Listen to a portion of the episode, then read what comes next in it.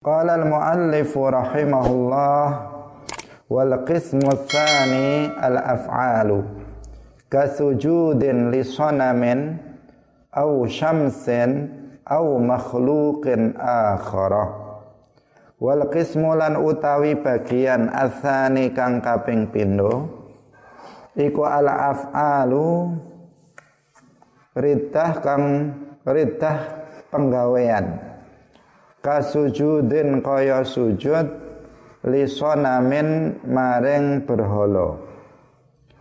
Au syamsin utawa srengenge au makhlukin utawa makhluk akhara kang weneh. Riddah bagian yang kedua adalah riddah perbuatan. Seperti sujud pada berhala atau matahari atau makhluk yang lainnya. Kaum muslimin pemirsa rahimakumullah Pada kesempatan ini kita telah sampai pada pembahasan tentang jenis ridah yang kedua Contoh-contoh dari jenis ridah yang kedua yaitu ridah perbuatan Riddah yang bersumber dari perbuatan kita, dari anggota badan yang dilakukan oleh anggota badan manusia. Itu yang disebut dengan uh, ar-riddah al-fi'liyah atau riddatul af'al. Nah, ada banyak contoh sebelumnya uh, sebenarnya yang nanti akan kita sebutkan, tetapi muallif di sini hanya menyebutkan sedikit dari contoh riddah perbuatan. Insya Allah nanti akan kita tambahkan beberapa contoh dari riddah perbuatan. Mu'alif menjelaskan bahwa contoh riddah perbuatan adalah seperti sujud kepada berhala, matahari, atau makhluk yang lain dengan rincian-rincian nah, tertentu. Sujud kepada berhala matahari ini hukumnya kufur, riddah secara mutlak. Baik dengan tujuan untuk beribadah kepada berhala atau matahari itu atau tidak bertujuan untuk beribadah. Nah, jadi sekedar sujud meletakkan keningnya uh, di tanah uh, ditujukan kepada berhala atau ditujukan kepada matahari maka ini adalah sebuah bentuk riddah meskipun tidak bertujuan untuk beribadah kepada berhala atau matahari tersebut.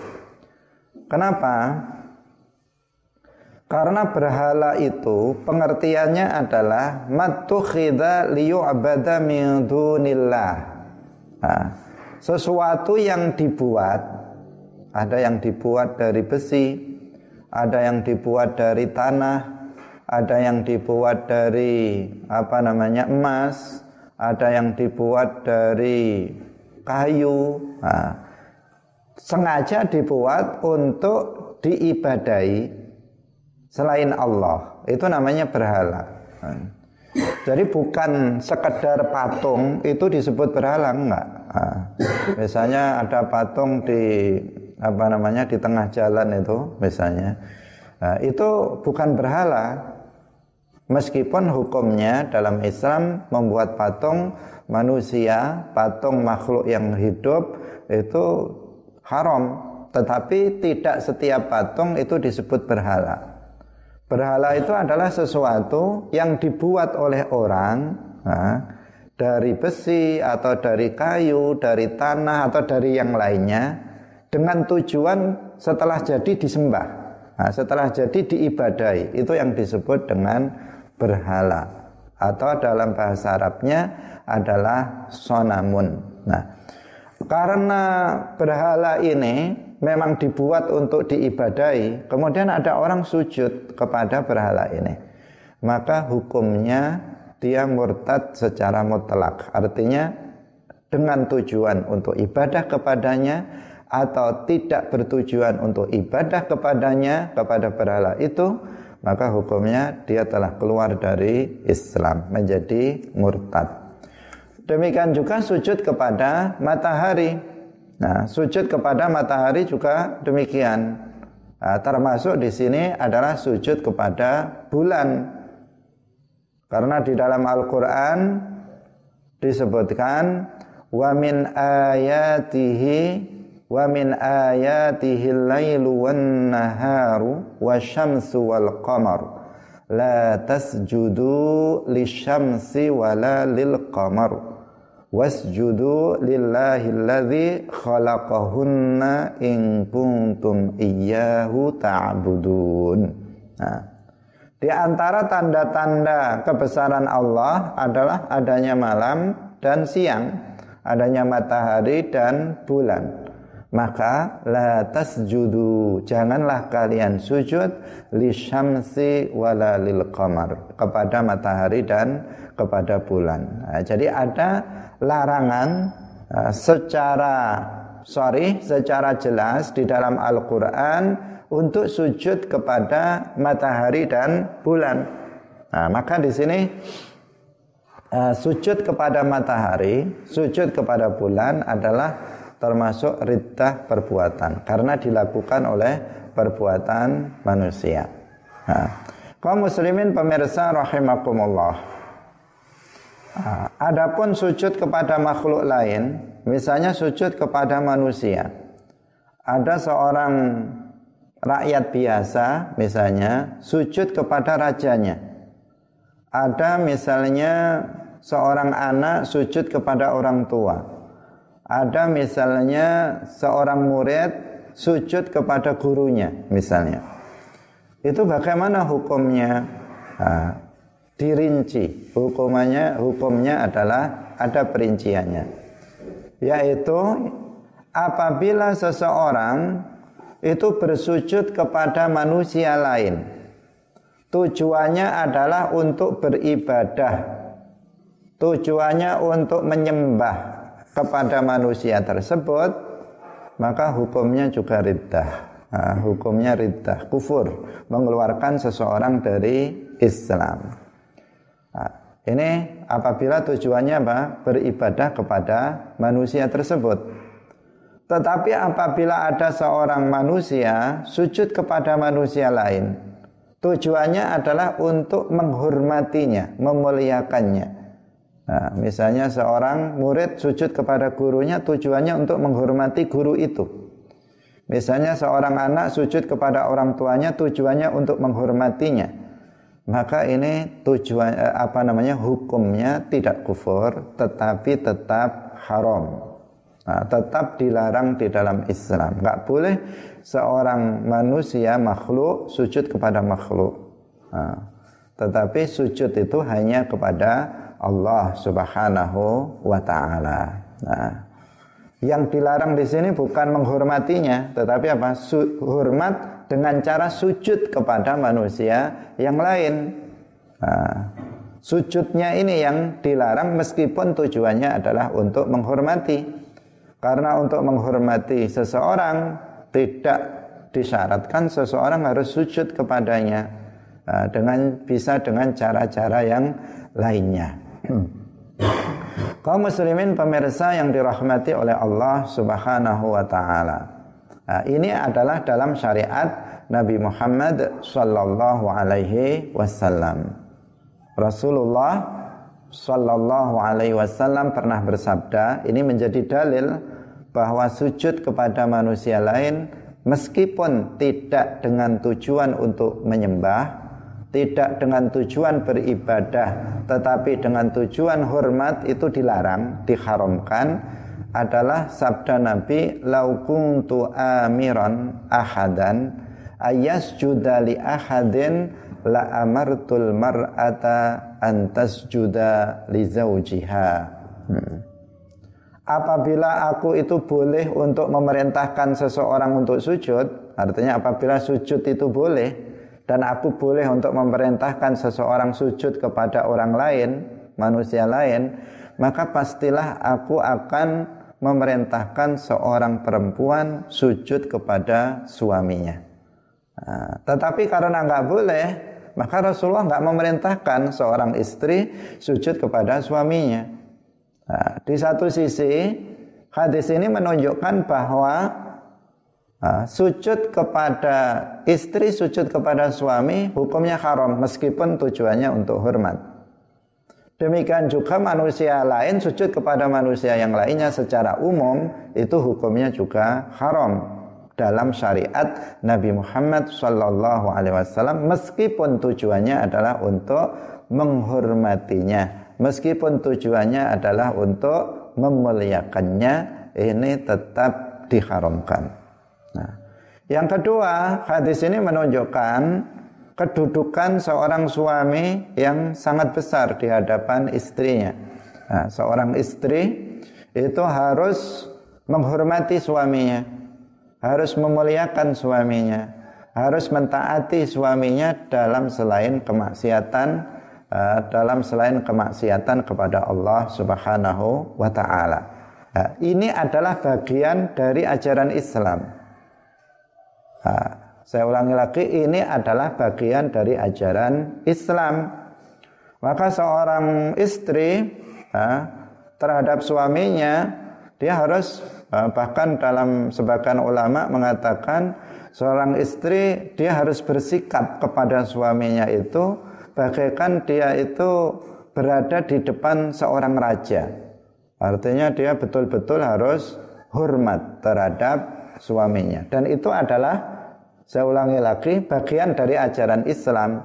Artinya jika seorang perempuan, seorang istri itu melakukan itu uh, hormat, patuh terhadap suaminya lillahi taala uh, dengan niat ikhlas karena Allah bukan karena takut kepada suaminya, bukan karena uh, di terpaksa, tetapi betul-betul dia melakukannya lillahi taala, maka dia akan mendapatkan pahala yang sangat besar. Kenapa? Ini adalah bagian dari ajaran Islam.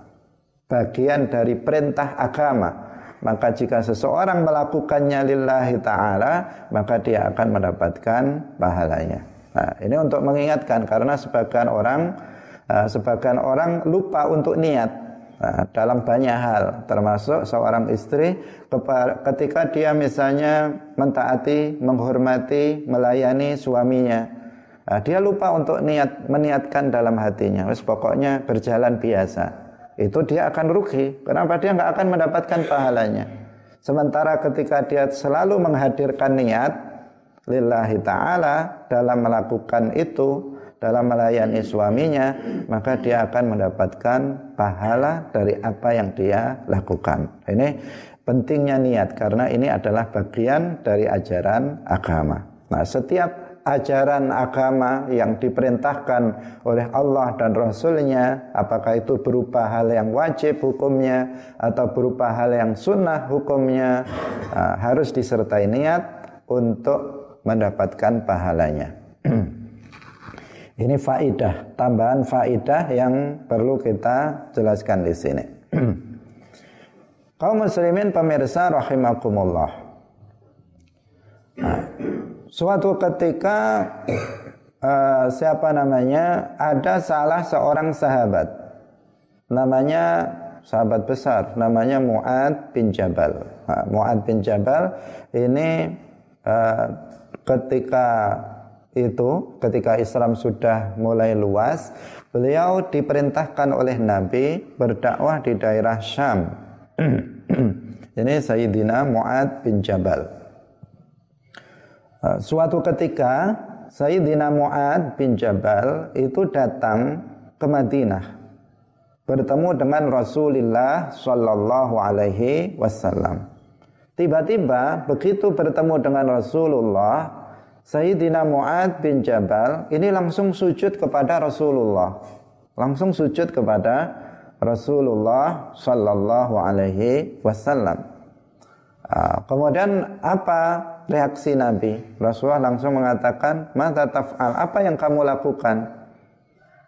apa yang kamu lakukan? Kenapa kamu sujud kepadaku? Kemudian Mu'ad mengatakan, wahai Rasulullah, saya melihat di daerah Syam sana itu eh, para apa namanya eh, para rakyatnya itu pada sujud kepada para pemimpin mereka, panglima perangnya. Mereka sujud kepada rajanya. Mereka sujud kepada para uh, apa kalau kita itu ya para ulama mereka. Mereka sujud kepada mereka. Nah, padahal engkau lebih mulia daripada mereka. Maka engkau lebih berhak untuk disujuti dengan sujud hormat daripada mereka. Maka saya sujud kepadamu untuk memuliakanmu. Karena engkau lebih mulia daripada mereka. Nah, kemudian Rasulullah mengatakan la taf'al, jangan kamu lakukan. Artinya apa? Sujud hormat sujud untuk memuliakan kepada manusia lain dalam syariat Nabi Muhammad hukumnya haram, tidak diperbolehkan berdasarkan salah satunya adalah dua hadis ini. Adapun dalam syariat nabi-nabi sebelum Nabi Muhammad itu pernah dibolehkan. Nah, seperti sujudnya para malaikat kepada Nabi Adam alaihi salam.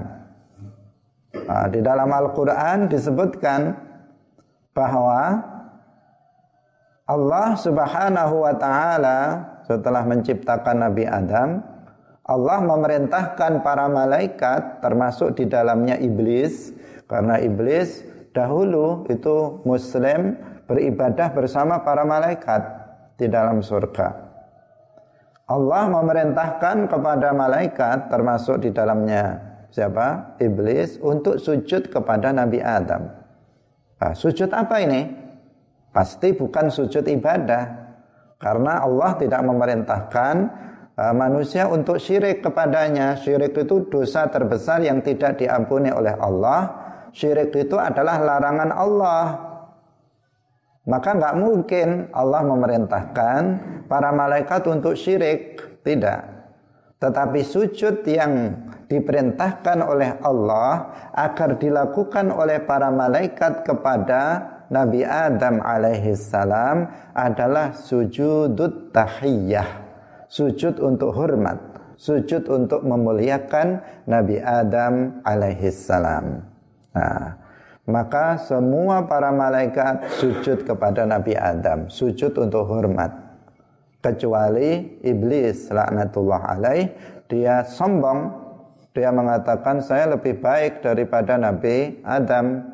Engkau menciptakan aku dari api dan engkau menciptakan Adam dari tanah. Saya khairun minhu kata dia. Saya lebih baik daripada Adam. Maka saya nggak mau untuk menghormatinya, untuk sujud hormat kepadanya. Nah, jadi di sini sujudnya para malaikat ini bukan sujud apa? Bukan sujudul ibadah, bukan sujud untuk ibadah, tetapi sujud untuk hormat. Karena ada sebagian orang yang salah paham, pemahamannya salah. Nah, mengatakan iblis ini tauhidnya luar biasa. Ada yang mengatakan seperti itu. Wong dia jelas-jelas kafir dilaknat oleh Allah, tetapi ada orang zaman sekarang mengatakan iblis ini tauhidnya luar biasa. Sampai-sampai dia disujud, diperintahkan sujud kepada Nabi Adam nggak mau karena dia maunya sujud kepada Allah saja. Nah, ini apa? Pemahaman yang keliru. Nah, sujud yang diperintahkan oleh Allah kepada para malaikat itu bukan sujud bukan sujud ibadah tetapi sujud tahiyyah, sujud untuk hormat. Karena Allah tidak memerintahkan makhluknya untuk syirik, tidak.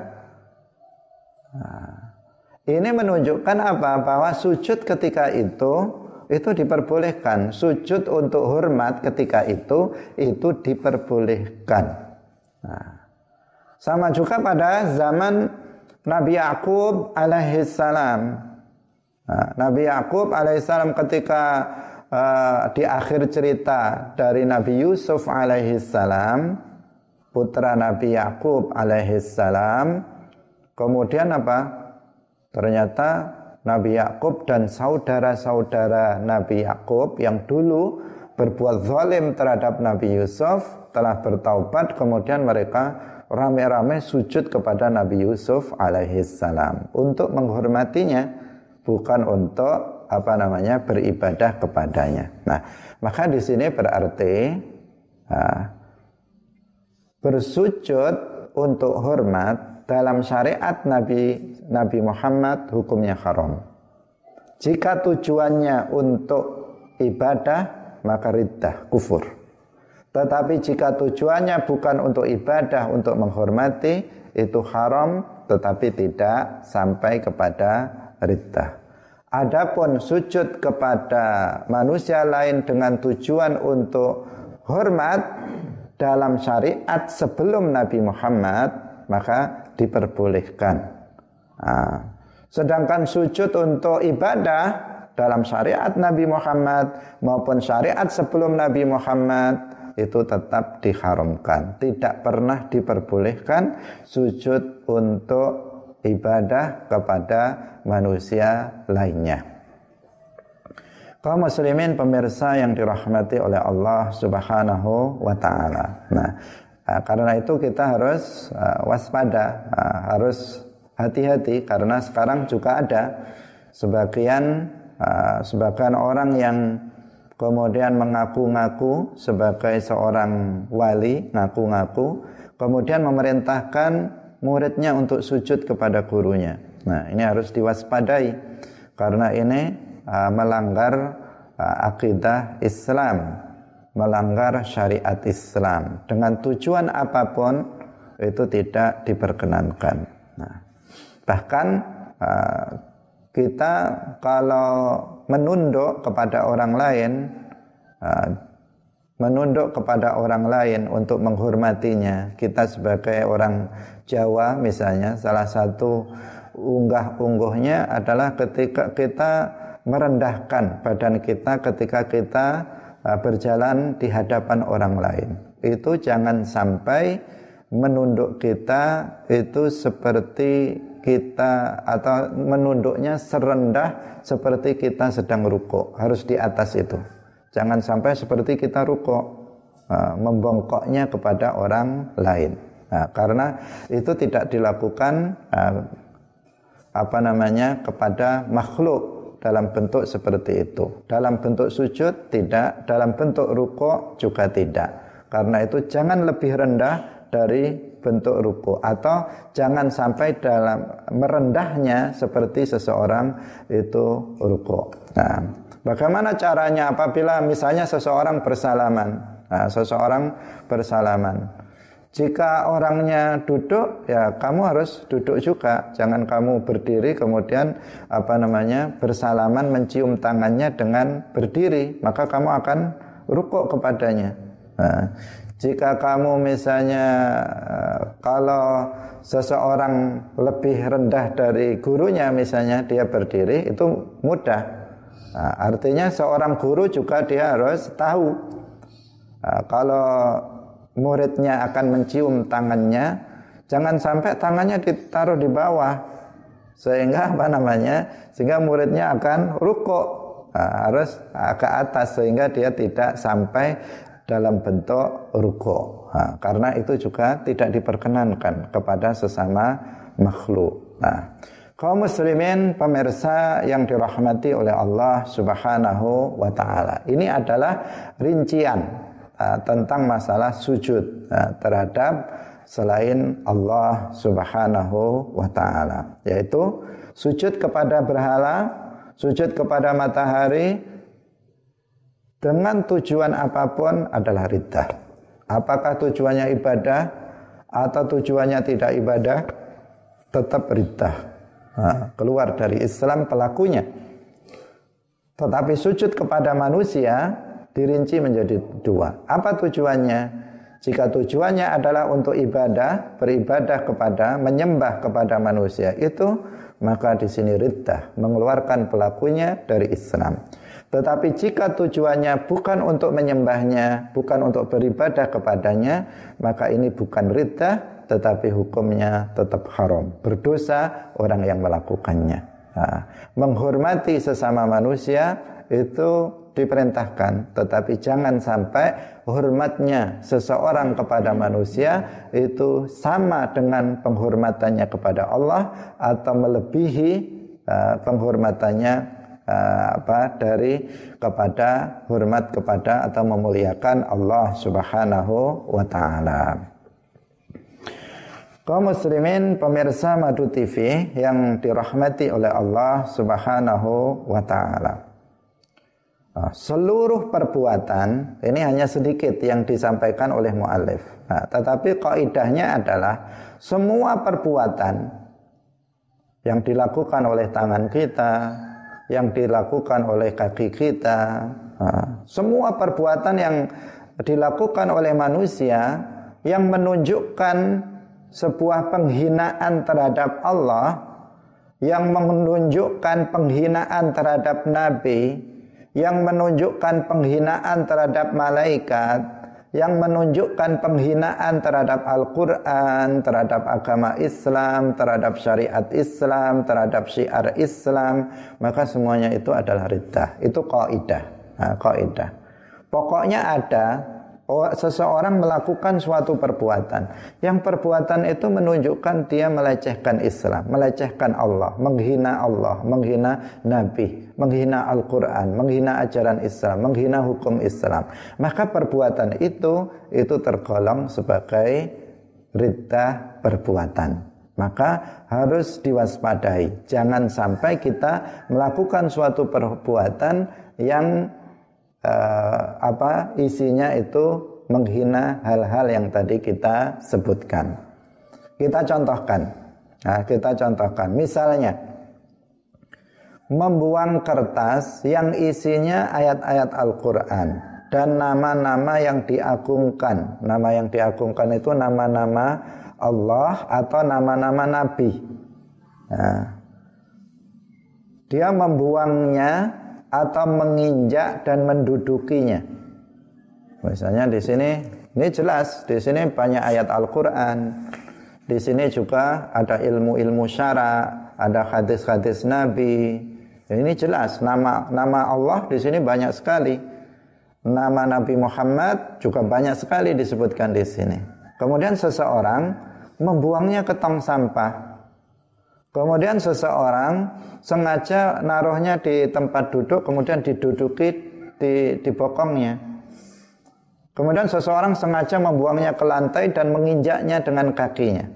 Nah, dia sengaja melakukannya dan dia tahu bahwa di situ ada ayat Al-Quran, maka ini adalah riddah. Karena apa? Perbuatan itu menunjukkan dia telah menghina Allah, telah menghina Nabi Muhammad, telah menghina Islam, telah menghina syariat Islam. Karena di sini ya di sini adalah simbol-simbol uh, keagungan uh, apa namanya Islam.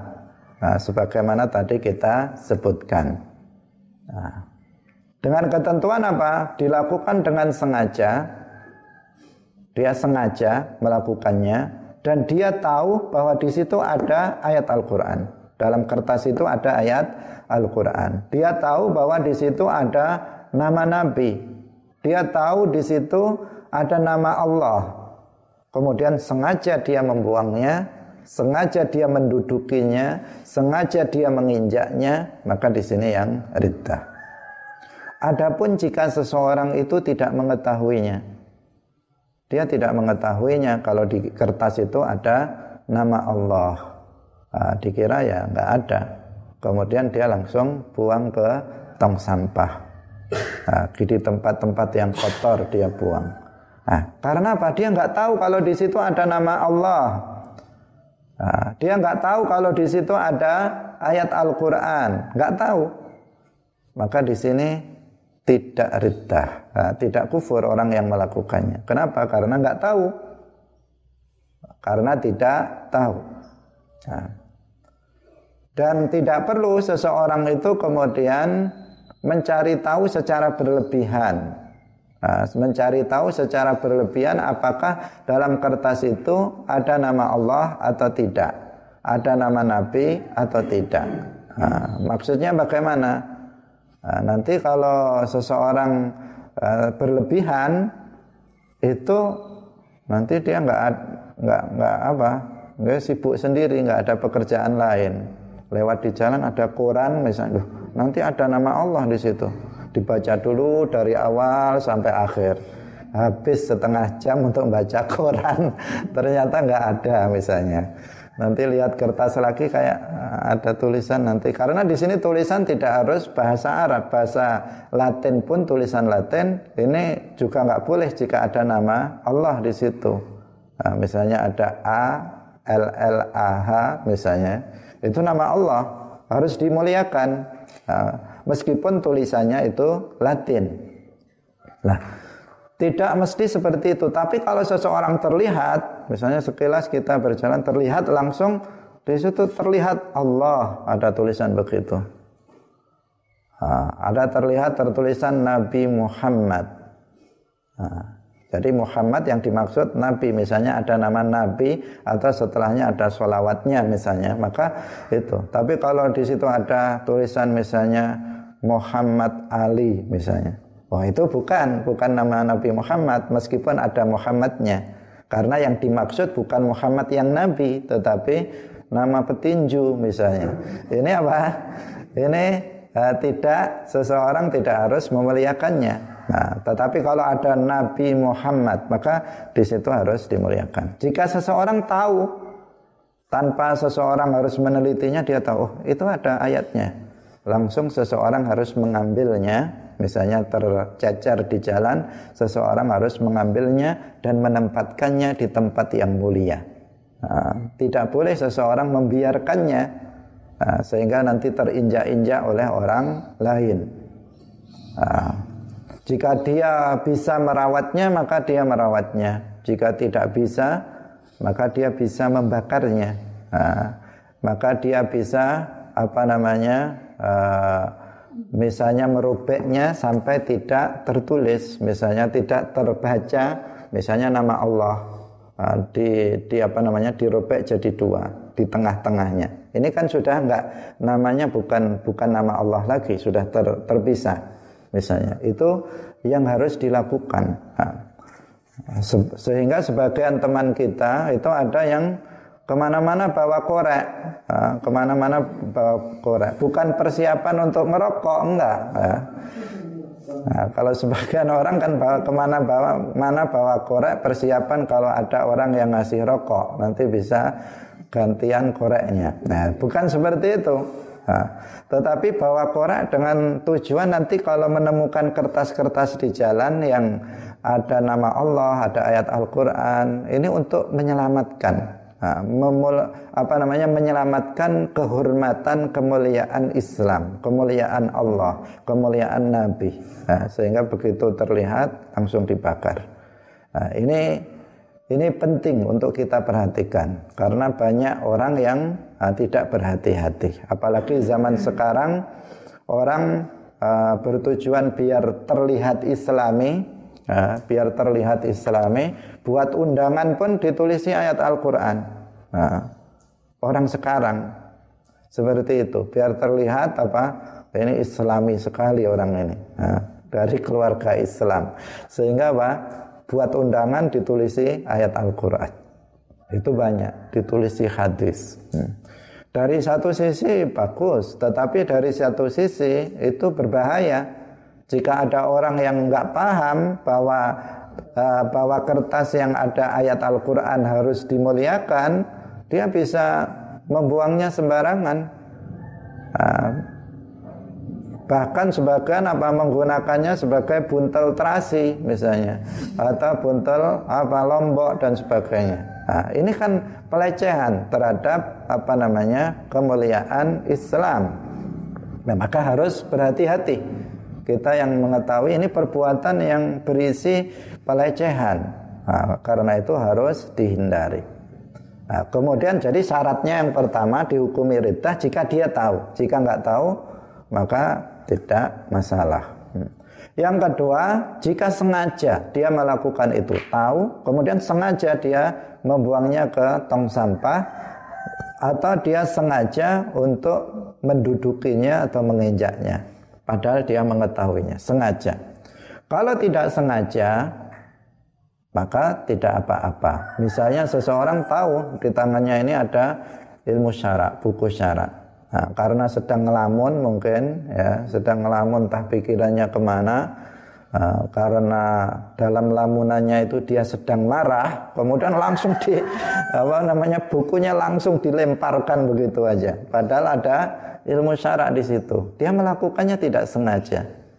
Nah, karena uh, itu tadi Nah, maka di sini juga tidak kufur, nah, tidak kufur, tidak riddah karena tidak sengaja. Jadi ketentuannya adalah dia tahu dan kemudian dia sengaja untuk melakukan perbuatan tersebut. Nah, kaum muslimin pemirsa Madu TV yang dirahmati oleh Allah Subhanahu wa taala. Kemudian contoh yang lain adalah menulis ayat-ayat Al-Qur'an dengan darah atau dengan air kencing. Nah, darah itu najis, air kencing itu najis. Seseorang yang menulis ayat Al-Quran dengan darah atau dengan air kencing itu jatuh kepada riddah. Nah, apa ada yang seperti ini? Kita contohkan di sini itu karena ada orang yang melakukannya. Nah, biasanya ini dilakukan oleh para dukun, nah, para dukun. Dukun itu adalah orang yang bekerja sama dengan jin. Uh, bekerja sama dengan jin misalnya untuk mengobati seseorang atau bekerja sama dengan jin untuk uh, mengetahui sesuatu yang telah yang akan datang dan seterusnya. Ini namanya dukun. Nah, dukun itu ada kerjasama dengan jin. Nah, jin ini uh, biasanya uh, mensyaratkan kepada si dukun itu agar mandi, agar apa namanya perdukunannya itu apa namanya lancar, bisa berhasil, maka ada ada syarat yang disampaikan kepada yang disampaikan kepada dia oleh si jin itu. Nah, kamu bisa tapi nanti saya bantu asalkan kamu tulis ayat ini, misalnya kamu tulis ayat kursi Nah, ayat kursi sepertinya uh, sepertinya islami sekali yang ditulis ayat kursi, tapi kamu tulis harus dengan darah misalnya. Kamu tulis dengan apa? Uh, kamu tulis dengan air kencing. Nah, biar nanti akan uh, semakin hebat. Nah, Nah ini perbuatan seperti itu perbuatan riddah. Kenapa itu pelecehan? Itu penghinaan terhadap apa? penghinaan terhadap Al-Quran. Nah, penghinaan terhadap Al-Quran. Al-Quran itu ya, yang dimaksud dari awal itu Al-Quran itu bukan uh, disyaratkan harus 30 juz. Meskipun satu ayat dalam uh, dalam sebuah kertas misalnya dituliskan dalam sebuah kertas, maka itu hukumnya adalah Al-Quran. Nah, Misalnya di papan tulis kita tulis satu ayat itu adalah Al-Quran. Tidak boleh bagi seseorang yang berhadas untuk menyentuhnya atau membawanya. Nah, jika di situ ayat Al-Quran saja, ya Al-Quran saja. Tetapi kalau misalnya seperti buku seperti ini, yang selain Al-Quran lebih banyak dari Al-Qurannya dan apa namanya uh, ter bercampur jadi satu, maka diperbolehkan bagi yang berhadas. Tetapi tidak boleh seseorang kemudian menghinanya, melecehkannya dengan cara apa? Dengan cara misalnya tadi itu uh, membuangnya di tempat yang kotor, mendudukinya, menginjaknya, atau misalnya tadi apa? Menuliskannya dengan darah atau air kencing. Nah, Masalah ini masalah yang sangat penting untuk diingatkan. Ah, orang-orang yang sering terjadi di sini misalnya orang yang bekerja di percetakan atau di fotokopi. Nah, orang yang bekerja di percetakan atau fotokopi. Ini kalau nggak paham tentang masalah ini itu bisa membahayakan. Terkadang yang di fotokopi itu ayat-ayat Al-Quran. Yang di fotokopi itu adalah hadis-hadis Nabi karena rusak kemudian langsung dibuang nanti terus diinjak-injak nah, Ada sebagian orang juga itu bekerja di percetakan. Nah, di percetakan apa Al-Qur'annya percetakan Al-Qur'an, ditumpuk-tumpuk Al-Qur'an. Nah, atau di toko kitab. Kemudian ada orang mengatakan, "Tolong saya ambilkan uh, yang di atas itu, kitab yang di atas itu." Uh, apa yang dia lakukan?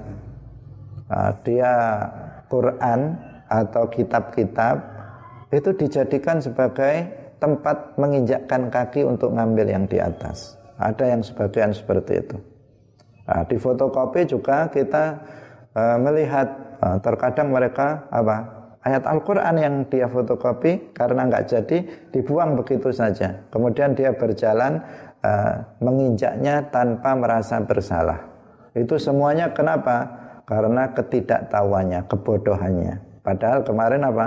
Bodoh dalam masalah ini itu bukan uzur untuk dimaafkan seseorang uh, dari terjatuh kepada riddah atau kufur. Uh.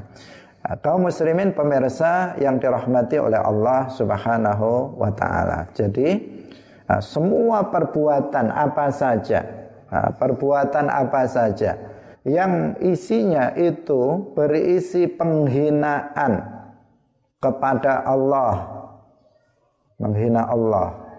Yang isinya itu penghinaan kepada para malaikat, penghinaan kepada para nabi, penghinaan kepada uh, ajaran Islam, syariat Islam, penghinaan terhadap syiar Islam. Syiar Islam itu ya seperti sholat, seperti azan, seperti masjid, seperti Ka'bah, itu namanya syiar Islam. Nah, itu harus diwaspadai. Sekarang lagi juga ada sebagian orang membuat pakaian ditulis ayat Al-Quran dalam pakaiannya, ditulis Allah. Ada juga yang ditulis ayat Al-Quran. Nah, mungkin tujuannya mungkin tabarukan mungkin. Nah, kalau tujuannya bagus, nah, tujuannya untuk tabarukan dengan pakaian itu. Tetapi di sini harus berhati-hati. Bagaimana dia mencucinya? Kalau seperti itu. Nah, jangan-jangan dia mensucikannya, dia mencucinya, nah, kemudian dibarengkan dengan yang najis misalnya atau dia mencucinya dengan cara yang tidak terhormat karena di situ ada ayat Al-Qur'an. Nah, terkadang seseorang seperti itu. Dia membuat ada nama Allah di pakaiannya, di jaketnya, ada nama Nabi Muhammad di pakaiannya. Nah, ini sesuatu yang dari satu sisi baik, nah, tetapi dari sisi yang lain ini teledor. Karena apa? Akan menghilangkan kehormatan ayat-ayat Al-Quran.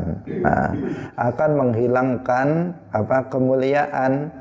Uh, kemuliaan dari nama-nama Allah atau nama-nama dari para nabi. Nah, nama-nama Allah bukan hanya lafzul jalalah Allah tetapi semua al-asma al-husna uh, jika yang dimaksudkan di situ termasuk al-asma al-khasa atau al al-asma al-ammah tetapi yang dimaksud adalah Allah Subhanahu wa taala maka kita itu tidak boleh meremehkannya.